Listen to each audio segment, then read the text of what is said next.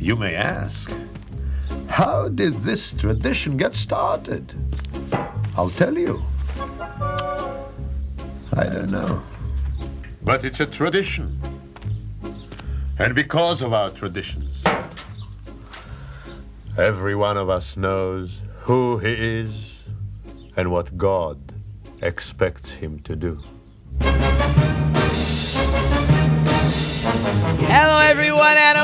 Let's Talk Torah. I am Rabbi Tzvi Jacobson with NRM Streamcast, and we'll spend our time talking Torah, learning stuff, and having fun while we learn. You can always send your questions and comments to our mailbag at Let's Talk Torah at gmail.com, and of course, I will answer as many as I can.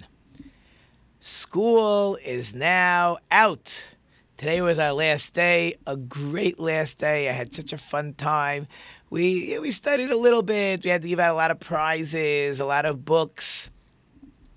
Um, we gave out actually binoculars as a prize for a program that we ran that we talked about in the past where the kids have to learn a little extra and, and do a little extra kindness at home. So we had some binoculars with like a phrase on it. They didn't come on time for our trip, so we, we gave them out today. It was just really a great last day. All my puppets had to say goodbye. And um, it's funny goodbye because I'm teaching in camp the same boys in a week from now but it's camp. It won't be the same. It's not structured, which is really what the summer is all about. Right? The summer, we're getting rid of our structure.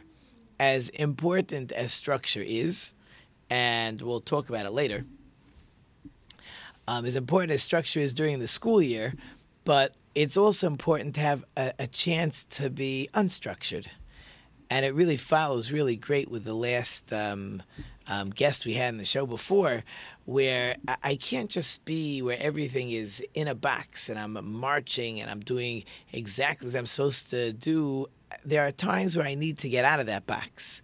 First of all, it's healthy for me, but it allows my brain to expand and, and see the world and, and do other stuff and see what's out there. And, and sometimes that lack of structure leads to amazing things that many children that the summer is the best for them. They finally get out of the routine and they can relax and they can they can feel good about themselves. And it's uh, the principal likes to say all the time, like we have to recharge our batteries. We gotta we gotta recharge. We gotta be ready to start again. But we need that downtime. So. Um, but in the last show, I wanted to tell over a story. I didn't have a chance during the, the show with my last guest, with Neil uh, Farber, who has a book about serendipity. And we talk about serendipity, and it's so interesting because eh, if you listen carefully to everything he talks about in serendipity and noticing and paying attention and all these things that get in your way, like little we talked, talked about like breadcrumbs, things that you you should open your eyes to, and and and learn from them and use them to say, God's giving me a message. What should I do with the message? Right? And he has in his book from scientists and inventors and doctors and, and all these things. It's it's almost if you really paid attention, maybe more than almost, if you really pay attention to all these happenings, you got to realize it doesn't make sense. These things just happened, and uh, it led to my new job. It led to my finding my wife. It led to my children. It led to my uh, to my discovery. Well, don't you think that God is the one that's sending all those, I keep calling them breadcrumbs, so that um, you could go in the direction that God's giving you the opportunity for? So again, I told you in, in, in Hebrew the phrase is hashgacha pratis. It means that God is not just in general overseeing the world, but even on on on minute and minuscule happenings, God's also involved. So it happened to be yesterday. Uh, my wife also finished school, and a parent gave her a book, a new book, and it was on the couch. So of course I sat down and started reading it. I didn't actually read from the beginning. I flipped away towards the back, and I found some amazing stories. And one of them happens to be what we're talking about serendipity. So I, I wanted to share the story. I thought it's an enjoyable uh, story and a, a great lesson and if I would have had a chance, I would have uh, told Neil the story, but Neil will uh, just have to listen to this show to catch on to the story. So the story goes like this. There was, uh, I think his name was Reb Chaim. We'll call him Reb Chaim. I think his last name was Zaid. Lived in um, in Bnei Brak in, in Israel. And he was going to be, uh, he had to give a lecture in Jerusalem. So on his way, in his travels, he had to buy a pair of tefillin phylacteries for his son. So he went to the store, to the sofer, to the scribe, and he picked up the tefillin. He paid for them. He didn't have any fancy bags to put it in. A lot of the boys, uh, you know, when they start putting on their tefillin, they get beautiful bags. I just bought one for my son. I had him pick it. Of course, he picked the most expensive one, but it's beautiful. You know, if he's going to use it for 60, 70, 80 years, so for the couple pennies, it's well worth it. In any case, but he didn't have, he had a plastic bag. So, but he was lecturing later that day in Jerusalem. So he has the bag with him. He's not going home. He takes the bag, gets on the bus, goes to Jerusalem, and he realizes he's a couple hours early for the lecture. So he goes to a, a beis medrash, he goes to a study hall, and he sits down, he studies, and he looks at his watch a few hours later, and okay, sure enough, I got to get to the lecture, I'll be right on time, and he leaves the bag behind, which is exactly what I would have done. And he completely forgets that he left the bag behind, which is also exactly what I would have done. However, I'm not sure what I would have done in the next part of the story. So, goes to the bus terminal, has to take a bus back to Bnei Brak. So he gets on the bus, looking for a seat, goes to the back, and there's a gentleman sitting in the back, and, and there's an empty seat next to him. And like all of us, we're very polite people. And he walks over and says, Is this seat taken? Which is really a very rhetorical question because there's nobody here. It's an empty seat. Of course it's not taken. I'm just being polite to ask who I could sit down. The man sitting there says, This seat is mine. I bought two seats. I need extra room. This seat is not for you. Why do you rabbis think you can get whatever you want just because you asked for it? Uh, this seat is not for you. Get lost. Whoa. Whoa. He didn't even know it hit him. But he was quiet. He didn't say a word. Okay, standing on the bus, a little while later, um, at one of the stops, somebody gets off. He goes to take that empty seat, and again he says, "Is this seat available?" No, no. What do you think you can sit next to you for? You can't sit here. Get lost. Okay, crazy, but twice, like, like most of us. I asked my class when I said over this story. This is not a normal reaction. Okay, goes sits down on the steps. Again, in Israel, on I don't know if they do it in American buses, but uh, I know when I was in Israel on bus rides, if there were no seats, you could sit on the steps in the back of the bus. Very not um, uncommon. Anyways, somewhere along the line, um, uh, somebody gets on the bus, and his job is to check that everybody's paid for their tickets. Sure enough, he gets to the back of the bus, and the person who refused this Reb Chaim to give him a seat and had an extra seat empty next to him did not pay for his seats. Oh, I didn't have any money on me. Oh, I'm so sorry. Oh, I didn't realize. Oh, I'll pay for it later. So the ticket collector says, you know, have a good life. You got to get off the bus now. You you cannot um, freeload. So strangely enough, this Rav Chaim goes ahead and he says, "I'll pay for it. Don't worry about it. I'll pay for it." And he pays for both seats, but he still doesn't go and sit down there because he already knows the guy yelled at him, doesn't want him to sit there. So he sits back down um, by the steps, and he sees on the floor an MP3. Well, it was MP3 players, recorders, and he says, "Oh, uh, let me see if I can return this. Let me listen." To what the guy was listening to last. If he was by a lecture, maybe I can figure out which lecture he was by. Turns it on, and sure enough, it's his speech from last week. Okay, he knows where he gave the speech. So he pulls out his phone, he calls up his friend, and he says, You know, last week, um, so I, I was I gave a speech Wednesday night, and I have this MP3 player with my speech on it. So if anybody came to you that they that they lost the MP3 player, I have it. Hey, let me check.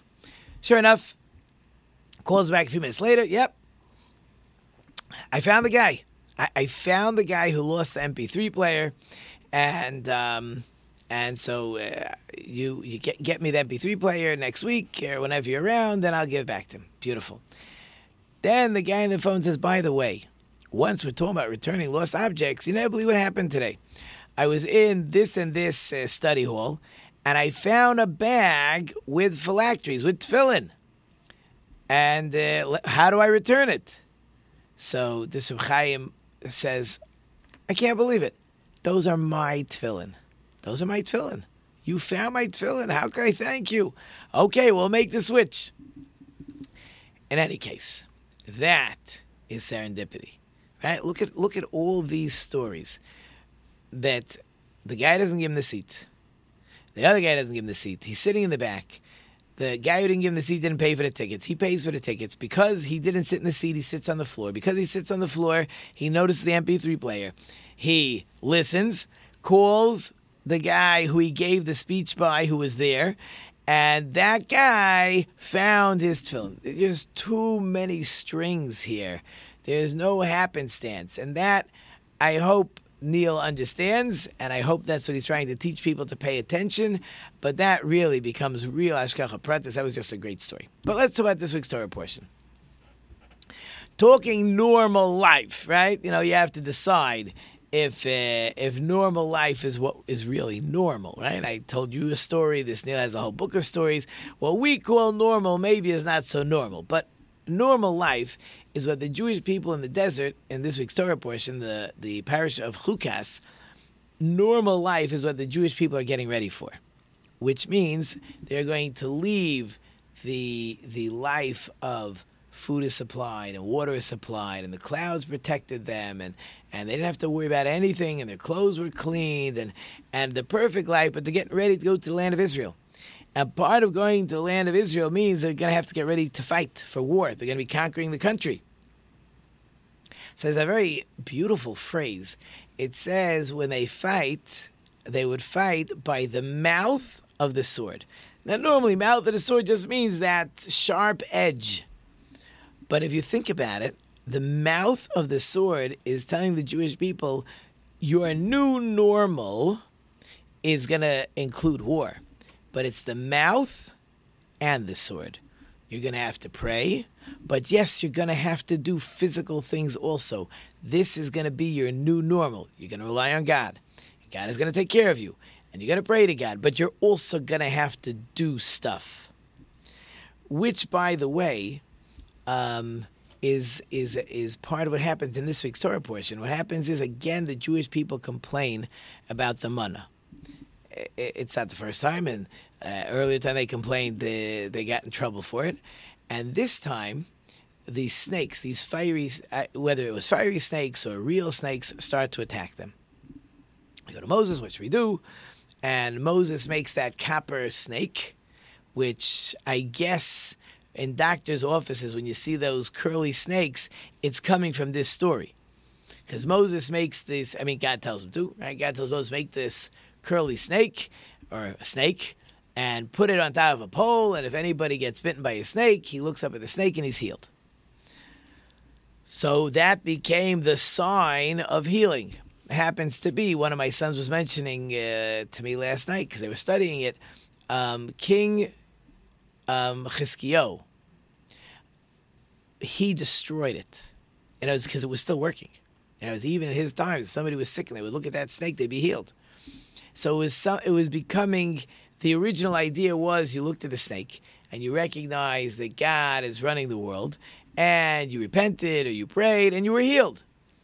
But what happened was people forgot the prayer part, they forgot the God part, they just did the looking at the snake part and they were still healed. So Chizkiyahu Melech says, King Chizkiyahu says, people are going to start making this into an idol. Better destroy it and lose the healing power than people starting to think that it's actually an idol. But let's just take it a step back. So what happened? Why all of a sudden are there snakes? And why were they complaining about this food? And the answer is exactly what we've been talking about. The Jewish people knew we were already getting ready to go into the land of Israel. And once we go into the land of Israel, we're not going to get this food from heaven anymore. We're not going to have a, a free water supply from God. We're not going to have these clouds to protect us. We're going to have to go to war. So we were starting to say, okay, God, we're ready to start living a normal life. It's time for us to live normal. So God says, no problem. I tell you this all the time, right? You should be very careful what you ask for because you might actually get it. So God says, you've been traveling in a desert. Everybody knows when you travel in a desert, you have to worry about snakes and scorpions. It's the most normal thing in the world. You've been traveling in the desert for 40 years, never worried about a snake in your life. Okay? You never worried about a snake in your life because you weren't living a normal life. Now you want to live a normal life? Excellent. Snakes come. It's the desert. It's the wilderness. There's poisonous snakes out there because you're asking and begging for the new normal. So God says, here is your new normal. But it's not completely new normal because uh, Moses will make that snake and the people will see the snake and it will heal them. That's part of their new normal. So uh, I told you before I wanted to, to get to it. So it's true, right, that we have to put in an effort, right? And we need to be careful what we complain about because sometimes you get what you ask for. So I read my class an amazing story this week. Um, there was a boy in school, not sure which grade, and he hated school. He didn't pay attention. He didn't do his work. He he basically spaced out the whole time. He he wished he wasn't in school. And uh, one of the teachers, I guess one of the morning teachers, must have asked the class if you could have any wish, what would it be? And everybody had to write down what his wish was. And it was a fascinating experiment because, generally speaking, people will ask for something that, that's in line with their nature. So one boy said, I wish there were no wars, and he was a peacemaker. And another boy said, I wish we could just go destroy all those people bothering us, and he was a fighter. And and uh, if I was prime minister, I would do this, or I would do that, or I'd do the other thing. And this boy says, I wish I could close all the schools. I wish there'd be no school. And the teacher wrote them all down on the board, and, and they talked about it. And later in the afternoon, a, another teacher came in and he gave them all their papers, their assignments. They're supposed to be writing something. And as he's walking around to check, this boy, I might as well give him a name, this boy will call him David. So uh, David um, doesn't do a, a, stitch of work. He's not capping off the board. And the teacher noticed on the board that next to the the uh, if I was prime minister, what would I do? Shut down all the schools, and David's name was there. So he he sees the um, he he sees the, what this David wrote, and then he is walking around the class, and he gets to David's desk, and the paper is blank, and he is furious. He says, "You're not doing any work. You're going to come to me after class." So David figures, "What are you going to do to me already? Like, I anyways, don't like school. So, what punishment are you going to actually give me that's going to change my life?" So, teacher spoke to him, and he says, "You really don't like school, do you?"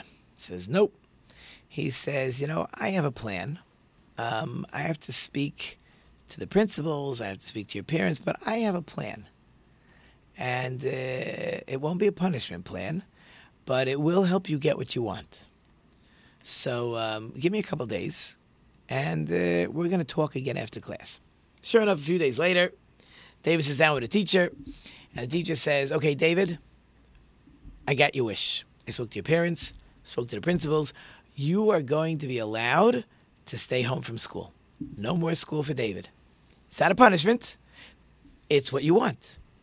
And I think it would be very good for you. And David's sitting there saying, Come on, there's got to be some catch. No catch. You don't have to come to school anymore. You are free from school. No more school. But it's not a punishment. We're not throwing you out. We'll save your seat. But no school. David says, "Come on, that's it." Well, there's one. There's one caveat. You have to, if you choose to stay home, you cannot come back to school for one month. I won't come back for a whole year. He says, no problem, but I need you to sign here on the dotted line that you will not come back to school for one month no matter what. He says, no problem. I'm in. Goes home, his mother doesn't say anything, but uh, she must know about it because the teacher said they all spoke about it. And um, next morning, um, everybody gets up. He gets up, but everybody's going to school, and they say, "Hey, David, you coming to school?" No, no, I'm not going to school. And he goes back to his room, and he plays with some of his toys, and he plays with his Game Boy. It's an old story, and um, he plays with some papers, and you know, he occupies himself and takes his bike and goes riding. Now, in Israel, then, um, many, in those schools, they actually came home for lunch. So the siblings come back, and David's not sick. Like, why aren't you going to school? And he doesn't want to tell them why. And uh, most of them go back. And late in the afternoon, he comes into the kitchen. He asks the mother if she needs any help. No, no, I don't need any help. And he goes to prayers later that evening, and he sees his friends, and his friends start talking about what happened in school, and they ask him why, uh, why didn't you come to school? And he doesn't say why. And uh, okay, great. Next morning, sleeps late, wakes up, goes biking, um, plays with his Game Boy, plays with some toys, but um, the day's starting to get a little boring. And he almost can't wait for lunch when his siblings will be home to talk. And they come home, they go back to school, and, and lies down in bed. But what are you going to do already? It's getting a little boring. And he goes back in the afternoon. His friends again are talking what happened in school and what happened here, what happened there. Crazy school, crazy this. And by the third day, David already tries to sleep till 11. And he gets up to play, but he's bored. And he goes biking, and people are starting to ask, What are you doing here? Aren't supposed to be in school? So he doesn't want to see those people. And he goes to the park, and the park is full of mothers with children and they're all looking at him funny, like, why is this boy not in school? How come he's not in school? What's going on? So he doesn't feel comfortable going back to the park. He doesn't go meet his friends later in the evening because they're just going to harass him while he's not in school. And he has nothing to do. And he stays in his room. And he's, he's bored to tears. By the fourth day, he's going out of his mind. He goes to his mother and he's crying. He says, I'm going crazy. I have nothing to do. I want to go back to school. So his mother says, Okay, great. I'll call your teacher. I'm sure it's no problem. Calls up the teacher. The mother comes back and says, David, the teacher says you signed a contract for a month. You can't go back. He says, Can't go back. I I'm going to go crazy. I'm going out of my mind. What do you mean I can't go back? I, I, get the picture. I said I didn't want to go to school. I understand. I'm not allowed to go to school. And, but I got the picture. I want to go back. She says, He's not letting you go back. You have another three and a half weeks He says if I do this for three and a half weeks, I will be in I will be in a, a in Looney Tunes. It's I, I, can't do it. I know what to tell you. Comes the next day, and now he's he's just he's bouncing off the wall. He has nowhere to go, no one to talk to, no friends, nothing to play. He goes to his friend, his three year old brother's room, and he's starting to play with his three year old brother's toys. His mother comes into the room and says, "David, what are you doing?" He says, "I don't know. I I, I can't do this. I, I got to go to school." So um, the mother says, I'll call the teacher again. She calls the mother. This time she comes back in tears and she says, He's not letting you come back. You're to have to do this for a month. He said, You signed the paper. A deal's a deal. He said, I can't handle it. She said, I said, Well, you know where this teacher studies tonight? Maybe you could speak to him. Because to us, he's not listening. The principal's not listening. No one's listening. Maybe you go to that teacher and speak to him. So he goes to the um, he goes to that teacher later that night and he's crying and the teacher says david this is what you wanted so i know i thought that's what i wanted but i realized it was a mistake yeah but you know david you'll be back in school and four days from now you'll change your mind again you, you need to go through the whole process i'm going to have to keep you home for a month and david said i can't do it but teacher said but you don't you don't you didn't get the lesson you, you didn't get the lesson so David said, I did, I did, I did. Well, then we need to discuss what the lesson was. And the teacher explains to me, says, We think that running around and being free is great, but really, really, what we all need is real structure. And when we have real structure, that's when we're happy. And what's fascinating is really this what was happening to the Jewish people in the desert. Yes, we had whatever the structure of the desert was, but we were itching to get to the structure of a regular life. We wanted to be structured. We wanted to to have what people call normal, right? The new normal. That's really what we were looking for. We're looking for that normal, and God says, okay, you're going to have that normal, but you got to know what comes along with that normal. But we, of course, are at the end of the school year. So it's true we love structure and structure is important, but now is the time a little bit to chill out, to not be so structured, to enjoy the summer, let the kids be unstructured. It'll be good for everybody, and the music is playing. And I hope you enjoyed it short and sweet. Anyways, thank you to the sponsors and listeners. You know I can't do without you. Thank you to my old production team, David and Kelsey. I hope I've left you some food for thought. Until next time, I am Rabbi Tzvi Jacobson. You've been listening to Let's Talk Torah and our Streamcast. And until next time, don't forget to think about it.